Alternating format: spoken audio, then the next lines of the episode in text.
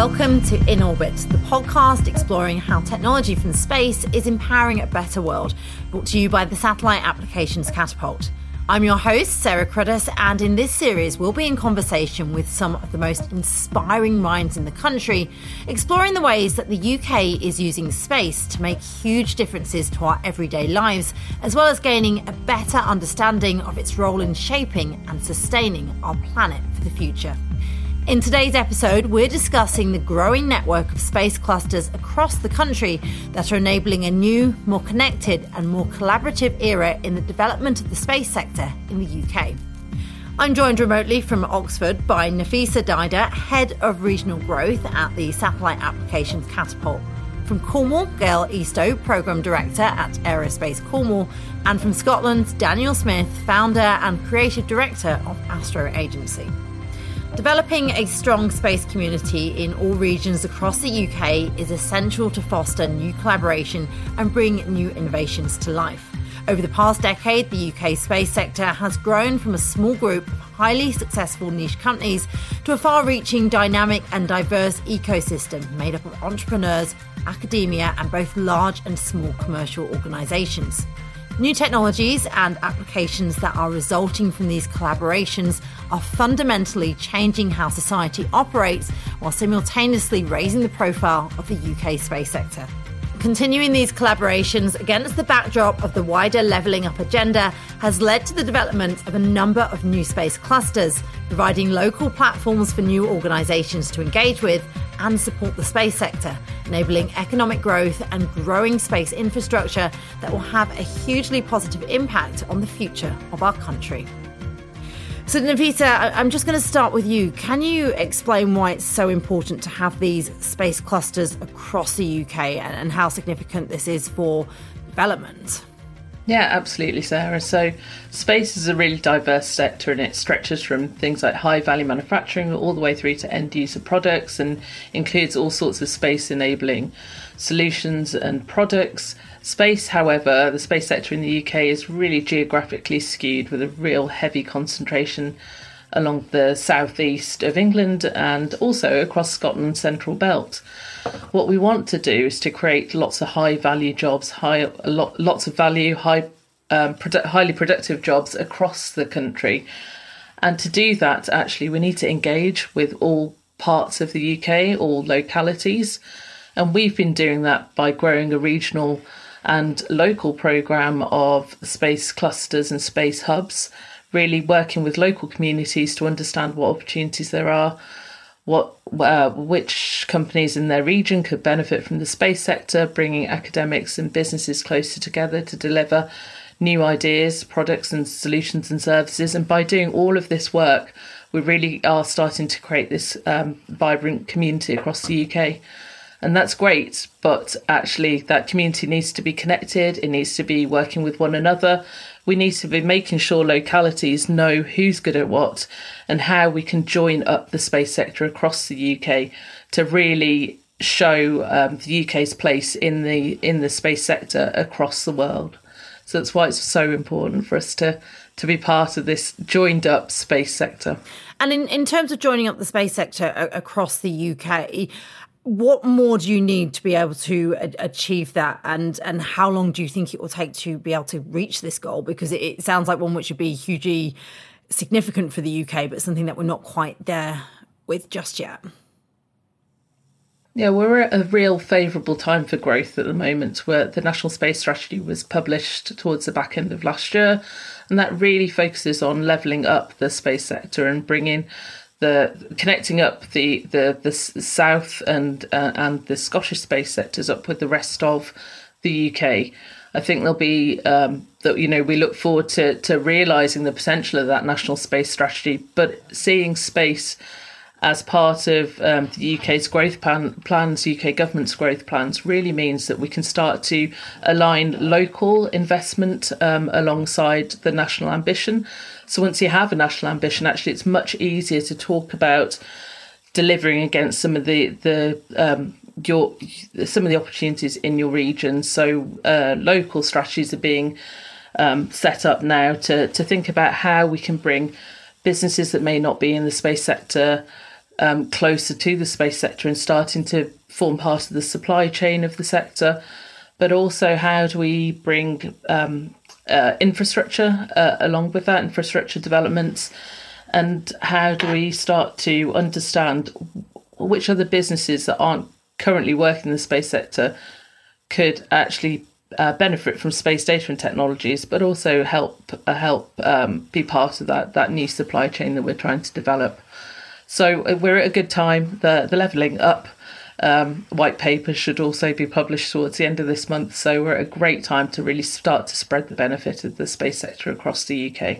And would you say that there might even be hurdles in the sense that space is something that many sectors traditionally had believed didn't relate to them. But of course, as we know, space is is so much more than sending astronauts to space and, and you know the, the launch part of things and the the potential that the UK has to really offer all parts of the value chain in terms of satellite manufacturing going on onto um, the small satellite launch. Has there been any hurdles in, in changing that mindset about the types of industry in the UK that can be involved in the space sector?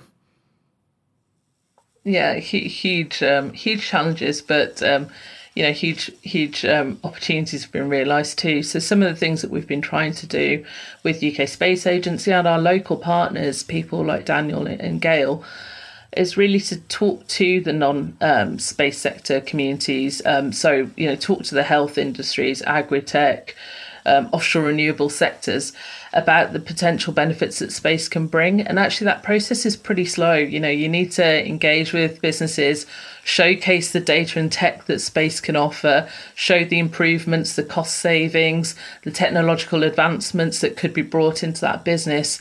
And actually, then start to do things like prototyping, pilot projects to just show the use of space technology in those for those businesses for that sector and after that you start to get this um, uptake. So you know both um, gail daniel myself have been working for i don't want to say over five years at least to start uh, to, to have those conversations and build that momentum.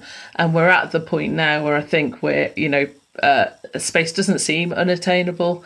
Um, it's on the news. It's in the public domain. Um, satellites are part of the normal conversation. They're on devices in your hand. Uh, people are using GPS.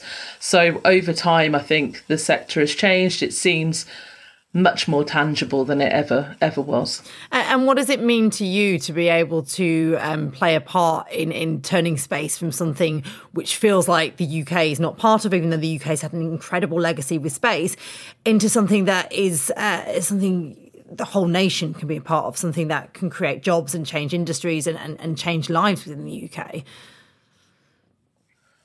For for me, it's a super exciting time. I, I feel that uh, as growth is happening, I can see um, you, you, spend more time with people that uh, that want jobs in this sector, and you can start to engage them around conversations. What kind of skills do people need? What kind of jobs might be possible in the sector? And it's not all about engineering.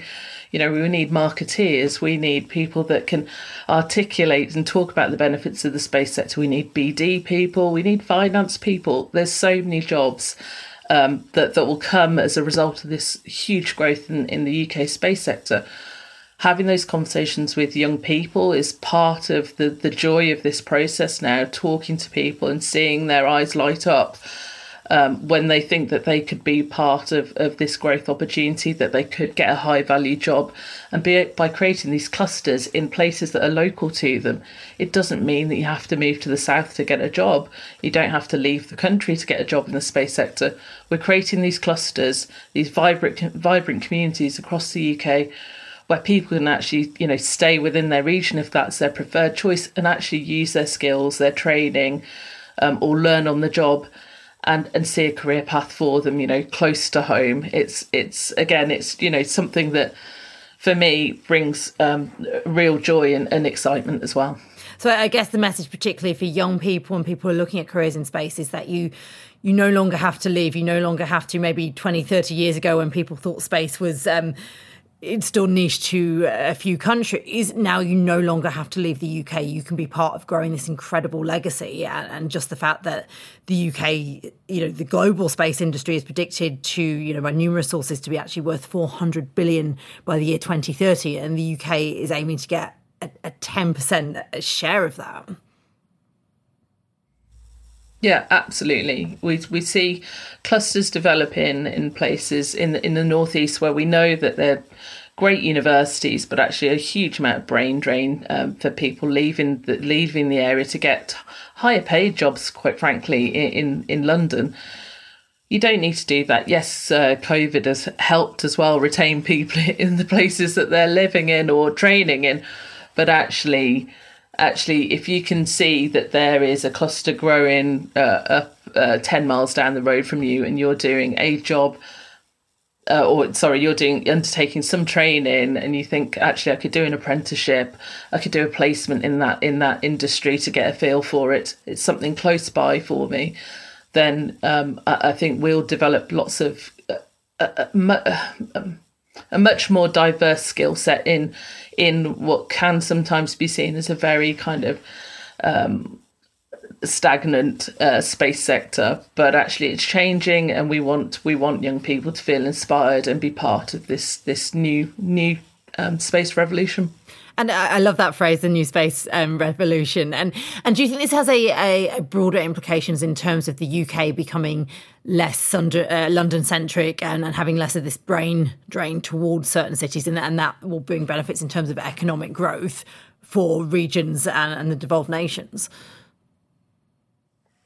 Yeah, absolutely. you know, economic growth is the heart, is at the heart of what we're trying to foster as a as a catapult, and in partnership with the spa- in partnership with the space agency as well. It's creating those opportunities locally for businesses to get hold of talented people, to find um, the the right facilities and infrastructure they need, to find the right skills they need, to find the investment they need locally as well, and to be able to attract investment from um, overseas into the region as well. We want the UK to become a really attractive place for people to set up and start a business or indeed invest in the UK and, and start to grow their business here because we have the right skills, the technology, the spaceports, the launch capability, the building of satellites, everything is here.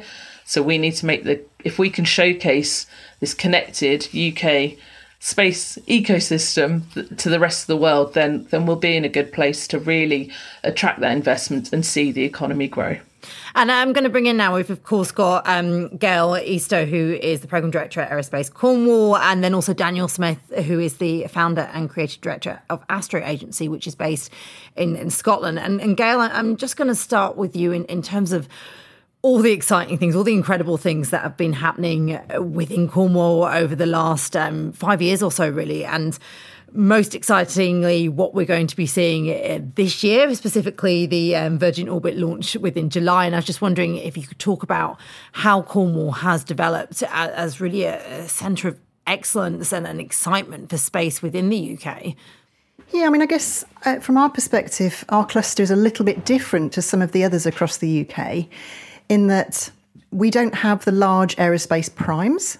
Uh, and we don't have those academic centres of excellence, which are well recognised as being specific to space. What we have had, and, and the very sort of nascency uh, and building blocks for our cluster, were the assets.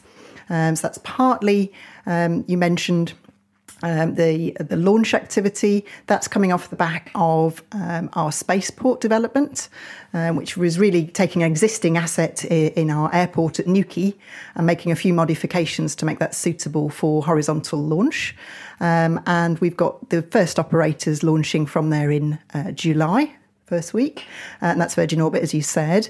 But also there are two or three other operators who are now signed up to launch from there. And in fact, we've just been speaking to a Canadian company who's bringing their um, hypersonic system over to launch. And I think those things now, as Nafisa said, are really helping us attract those inward investment conversations. Um, We've also had, um, I mean, Goonhilly Earth Station, which is well known uh, in terms of the, the SATCOMs community. That's celebrating its 60th birthday this year and has very much been at the forefront of the UK's sort of space offer uh, since it began. Um, and those guys have really sort of diversified away from SATCOMs. They still do that as, as their core business, but have invested in those very sort of old and, and somewhat outdated antenna that haven't been used for some years and brought those back online.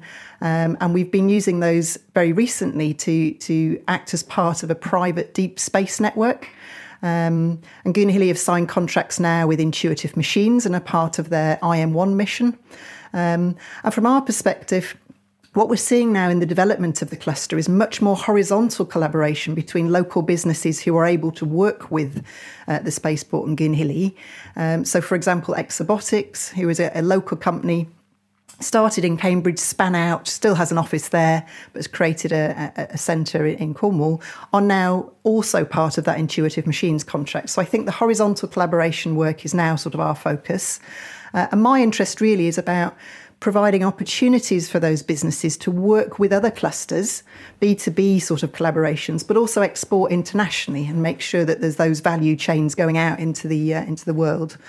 Um, I'm also really pleased to be able to sort of update on the contract that we've signed with um, Arizona State University in the US, who work in partnership with Lockheed Martin.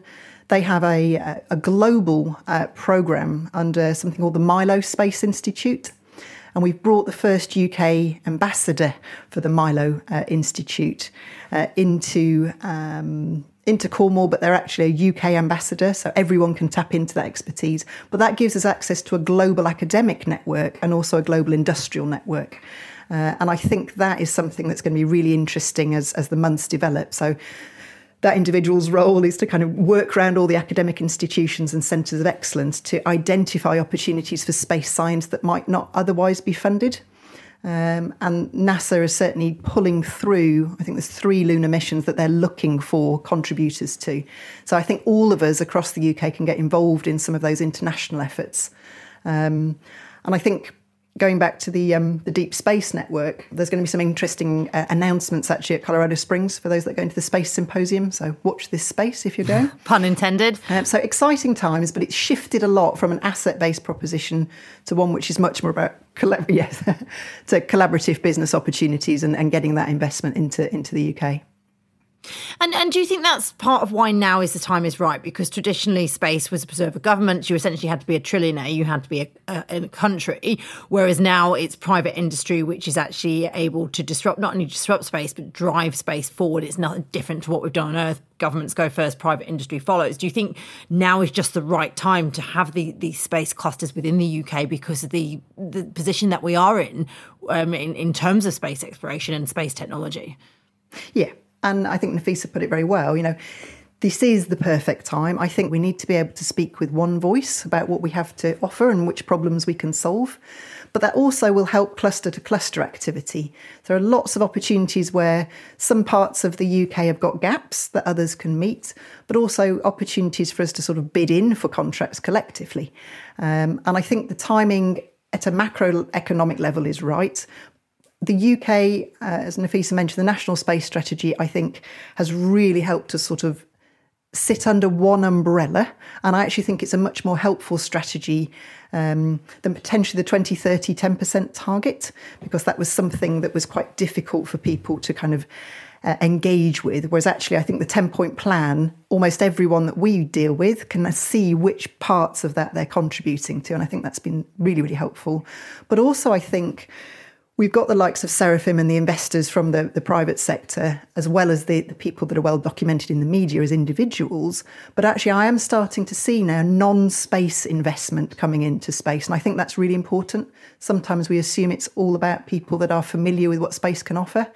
And actually, it's about transport, it's about you know, um, opportunities in healthcare, and that investment now is flowing around. So we very much see space as sort of an enabler for other industrial areas that we're interested in, and the UK has prioritised, rather than space for space sake. But uh, just in, in terms of um, the changes to the community, what kind of, you know, and there's a huge amount of exciting stuff happening within Cornwall this year. What impact has um, the space sector and the investment within Cornwall had on the wider community. You know, everything from inspiring young people and the work with local schools to, to as you mentioned, developing other industries within Cornwall. I think the the um, UK Space Agency investment in the launch actually was probably the catalyst for the biggest change that we've seen in the last few years. As you said, that's now given youngsters an opportunity to engage and, and, seek aspiration. And you mentioned earlier the fact that we don't want to lose people from the UK. Cornwall, in particular, has suffered for some time with people feeling that there aren't um, the, the high tech roles that they'd like to operate in, and therefore we lose them from the region. And whilst they may come back in their sort of 40s and 50s with, with their families, we, have lost that sort of middle tier of employment. So I think that's that's been a huge um, shift. I think the other thing that's happened, I mentioned earlier, we're, we're, we're attracting a lot of people to Cornwall. So, probably about two thirds of our cluster has arrived and established itself in Cornwall since we've had the investment of not only uh, government money, but also we've tapped into some regional development funding from the EU. Uh, and that's the program that, that, I'm involved in. But that's really enabled us to attract people that otherwise might have gone to other countries uh, or potentially to other parts of the UK now, what we want to do is make sure that they're not then perceived to be exclusive to this part of the world. We may have attracted there to, to expand, but we now want to get that capability back out into the into the world. Um, I think the dynamic has shifted greatly as well. So if I look at our cluster, only a very small fraction would identify themselves as space businesses. Many of them are data businesses, they're EO, they're working in um, ag- the agri tech sector, but they're, they're dependent on space technology. So we've actually got quite a, you know, a more um, wider cluster that I would include, and I do include in our comms around space, that that actually service the space sector and the automotive sector and the marine sector. It just happens to be one of five or six sectors that they supply to. And I think that's a really, really key point that actually the space sector is always going to be bigger in terms of the supply chain and the value chain than what we see in something like the Size and Health Report because it's not getting to those people. Uh, and I think part of the mapping work that um, Nafisa was referring to earlier, where the clusters are being able to articulate the, the constituent members of their clusters, and therefore we might be able to generate some sort of B2B activity, that's been hugely beneficial. There's all sorts of people that I have come across in the last few years who are saying, oh, actually, we developed sensors, and actually, with a tweak, that can go onto a satellite. And we've got this service that actually we never really thought about before, but could have, offer real value in terms of ocean health monitoring. So I think we're seeing a lot of people engaging with it, but wouldn't necessarily identify as, as the space sector. And I think that's brilliant because from our perspective, we just want lots of really cool jobs uh, and lots of IP coming from that uh, so that we can maintain that, um, that upward trend. I, I, think that's a, really great point that you're making in terms of um, companies that might not be part of the space sector or identify as being part of the space sector actually being involved with this. And I was wondering, Nafisa, if you could just pick up on that in, in terms of, you know, are we seeing more of a blurring of the lines in terms of what it actually means to work in the space industry? I mean, if you're a data company or, or an app development company because you're using space-based technology, are, are you an amalgamation of, of, several different sectors? And is this what we're going to see um, moving forward in terms of a shift in perception of, of what it means to work in the space industry? Yeah, absolutely. It's the diversity that's important in the space um, in the space sector. So that's bringing in data companies, AI companies. There are plenty of clever people already um, building different um, platforms for space, uh, but around different technologies. So you know, quantum tech is going to have a a huge um, impact on on uh, space growth as well. So it's these adjacent sectors that are really important. The technology, the research that's going on into into future technology. Actually, engaging with the research base, as Gail mentioned earlier, understanding what what the opportunities um, or what the blue sky thinking is, what the creative um, ideas are in in um, in coming out of um, our strong academic base in the UK is really important. And having getting the space sector engaged with those non-space academics actually is it really opens up new conversations. And we have done that around um, around quantum tech uh, a good couple of years ago. Uh, and it's a difficult conversation to have um, the space sector it's very much about here and now and, and asking companies to think about future technologies or how they might use something like quantum tech in in in um, in the space sector. It's a, it's a challenging but really good stimulus to um, to make those links early with the the research that's coming out from universities and exploiting that research, bringing the great ideas into the space sector is something we could do more of, and it's something that I'm super passionate about as well. So, looking at the new um, new ideas and and making sure that uh, the space sector is engaging early and engaging well and looking at potential applications of those ideas to help grow and diversify our space sector. So yeah, digital, AI, quantum, uh, pretty much um, any new um, any new technology I think has an application in the sector at some point. So um, yeah, we're not we're we're trying not to limit um, the boundaries of the space sector, um, and and I think by having the conversations, as Gail said, to uh, twinning up different parts of the UK, understanding where capability is, and then um, bringing that closer to to some of the challenges that we face in the space sector, and and again being very honest about things that aren't working well and that could be improved with different technologies from different areas, I think will help um, help these businesses grow and again help help our um, our space sector grow in the UK. So really, we need to almost change our perception of what it means to work in the space um, sector, and, and, space is no longer a place to go. It's more an extension of life on Earth and something which can involve so many other industries to improve life on Earth. Yeah, absolutely. Whether that's monitoring humanitarian crises to looking at uh, sustainability of our food supply. Um, delivering remote healthcare services, whether that's monitoring ports around the UK, the fishing sector. There are so many applications and um, for for space that that are about helping people on the ground and and improving lives and changing lives. Um, that uh, I think our space sector. Uh, could, we could shout more about those application areas um, than we currently do and, and help people engage with with the space sector, um, regardless of what, what technology or, or what uh, what sector they're they're working in. Wonderful. And I'm, I'm just going to bring in um, Daniel Smith now, who is, of course, the founder and creative director of Astro Agency, which is in Scotland. And I also have to give out a, a, shout out to Astro Agency for the great work they did during the pandemic, running the, the space bar, which actually connected up space communities um, across the UK. Um, and, and, and Daniel, can you just describe the, you know, the situation in Scotland, what development we've seen in recent years and, and why this is so exciting for you and, and why people should care about the development of the space sector within Scotland uh, as well as the broader UK as a whole. Sure, sure. Thanks, Sarah. Definitely. So again, like like Gail mentioned, with Cornwall, Scotland's a little bit of a different kind of cluster or, or, hub as well. You know, because it's a country, you've you've got a situation where it's really a cluster of clusters. You know, lots of different or a meta cluster, lots of different uh, regional things happening and, and, really exciting stuff across that full value chain.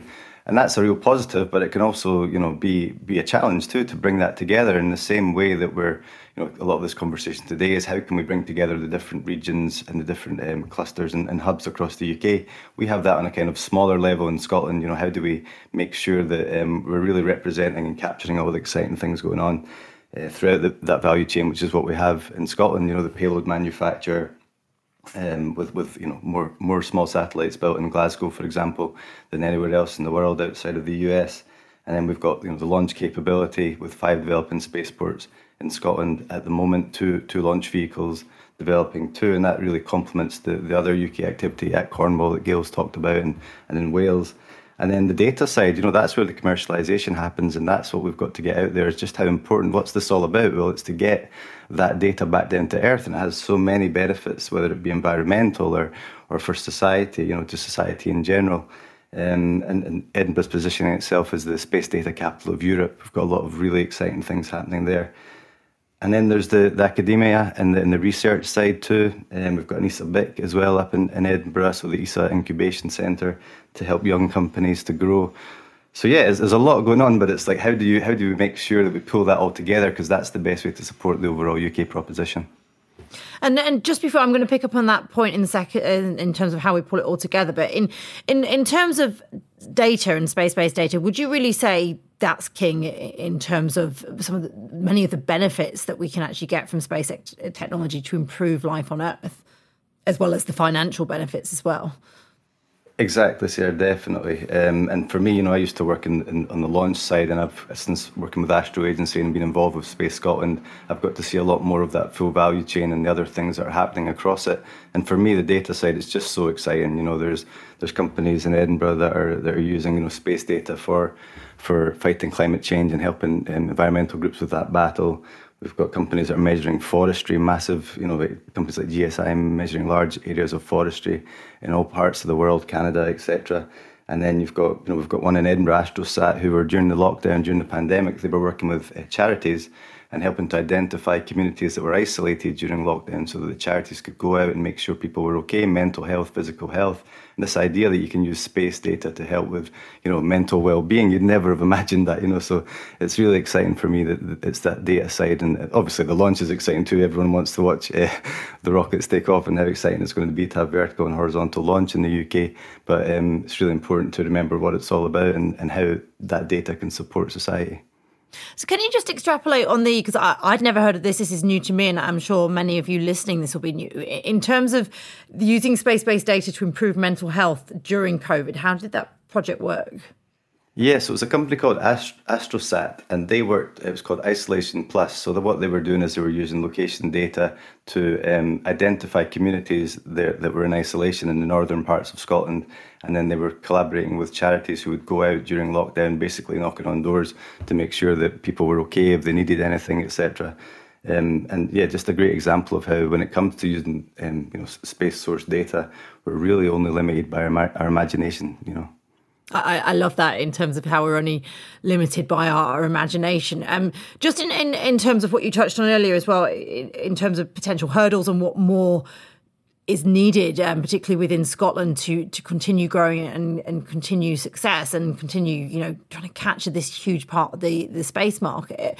Um, what more would you like to see, and what more could um, the UK Space Agency, for example, actually bring to enable success within Scotland? Yeah, I think a couple of years ago, I probably would have said um, something like what's what's happened and what we're talking about now. You know, about trying to um, kind of incentivize and and support the clusters around the UK to, to build their own strategies and then share all that knowledge together. I think that's so important as I say, we've got so much going on in Scotland across the, that full value chain. And for us, what we've done is we've, we've, we've used a lot of that support to formalise a group called Space Scotland, that used to be the Scottish Space Leadership Council, um, and put some resource into that. You know, there's over 50 space companies that are in that group. And it just enables us to better understand what's going on, whether that's around STEM activity or, or whether it's about launch or even feeding back on consultations that, you know, UK wide or even wider. And um, being able to do that as one single voice across all the across all the different companies and organisations, it's a lot it's a lot easier. It makes things more simple. So I think you know we're going down the right path now, and a lot of a lot of what we've been doing recently is thanks to that UKSA and the catapult work, creating this cluster eh, approach to things so that we can all share knowledge. And and what more do you think is needed? Yeah, I think we can't have enough of that. So I think we need more communication. I think we need more, you know, promotion. I would say everybody I think so far has spoken about other sectors, and I think it's very important to let other sectors know of the benefits, the upstream benefits. So be part of the supply chain of you're currently, you know, working with the oil industry or renewables. That you could be part of the space sector too. Every company is a space company. So Nafisa spoke about, you know, the need for mar- marketeers or the need for space lawyers and all these other opportunities. So I think promotion is so key because we're all doing such great work in our different areas. But in order to go to that next level, we need people to be aware in order for it to grow. And then there's the downstream benefits again. So just letting companies know and, and other people know that you know insight from space data can really help your business and, can, and overall boost the economy. So it's that kind of upstream benefits that space bring to be part of the supply chain, but also downstream. So I think that's what we need more promotion and uh, not talking to, our, to ourselves as much. The space sector is really good at talking to itself, but we need to get these exciting stories out there. I, I, love that you mention um, space lawyers because I, I, think this is uh, one of the things which I think needs to come in terms of a mindset change about what it means to actually work in the space industry. And I know Nafisa and Gail both touched on this earlier, but in, in terms of, you know, we're not just going to space. We're extending humanity's presence beyond Earth to, you know, to benefit Earth using space. But, um, you know, to use a rather out there term, it, it's all about becoming a multiplanetary species eventually and expanding where we are and um, doing all the things we do on Earth in space. And I, I think space lawyers are a really great example because the, the regulation and, and the legal side of things is something which is going to be quite dynamic uh, as we move forward within the space sector over the next few years. And it's just another example of how you know space space isn't just about engineers and scientists it is about all these different sectors across earth and we'll need all these different sectors to succeed in expanding space, uh, expanding you know humanity's um, work within space, and also using it to benefit Earth. Yeah, yeah, exactly. And I think it needs to be done in a sustainable way as well. I think there's great opportunities um, as we start to see launch and as we're developing that kind of burgeoning sector. It's a missing piece of the puzzle in the UK in that value chain. But I think we have to make sure that all of that activity is done in a sustainable way, and because it's the right thing to do but also because it will help us in the UK to have a real distinguishing factor, a, a real you know unique selling point that we can promote to show, hey, come to the UK and launch. You know, we're doing things in a way we're using fuels that are more sustainable, or spaceports that are that are you know carbon neutral or carbon negative, and we're bringing all that good data back down to help the environment. Now, when you were, um, your accent gives you away, Daniel. When you were growing up in Scotland, um, did you ever believe you'd be working within the space sector in Scotland, or is this something which has, has changed within recent years? Yeah, definitely not, Sarah. Definitely not. And even now, when I speak to people, um, you know, you, you get people looking at you a bit funny if you're in a bar or, or getting your hair cut or something. They kind of move the scissors away, thinking, "Okay, we've got a strange, we've got a strange one here." Um, but I did have a situation recently in a taxi where I was chatting to the taxi driver, and, and, and he said, uh, I mentioned that I was working in the space sector, and he said, Oh, do you know they build more small satellites in Glasgow than anywhere else in the world outside of the US? And I thought, Yes, the messaging is getting out there.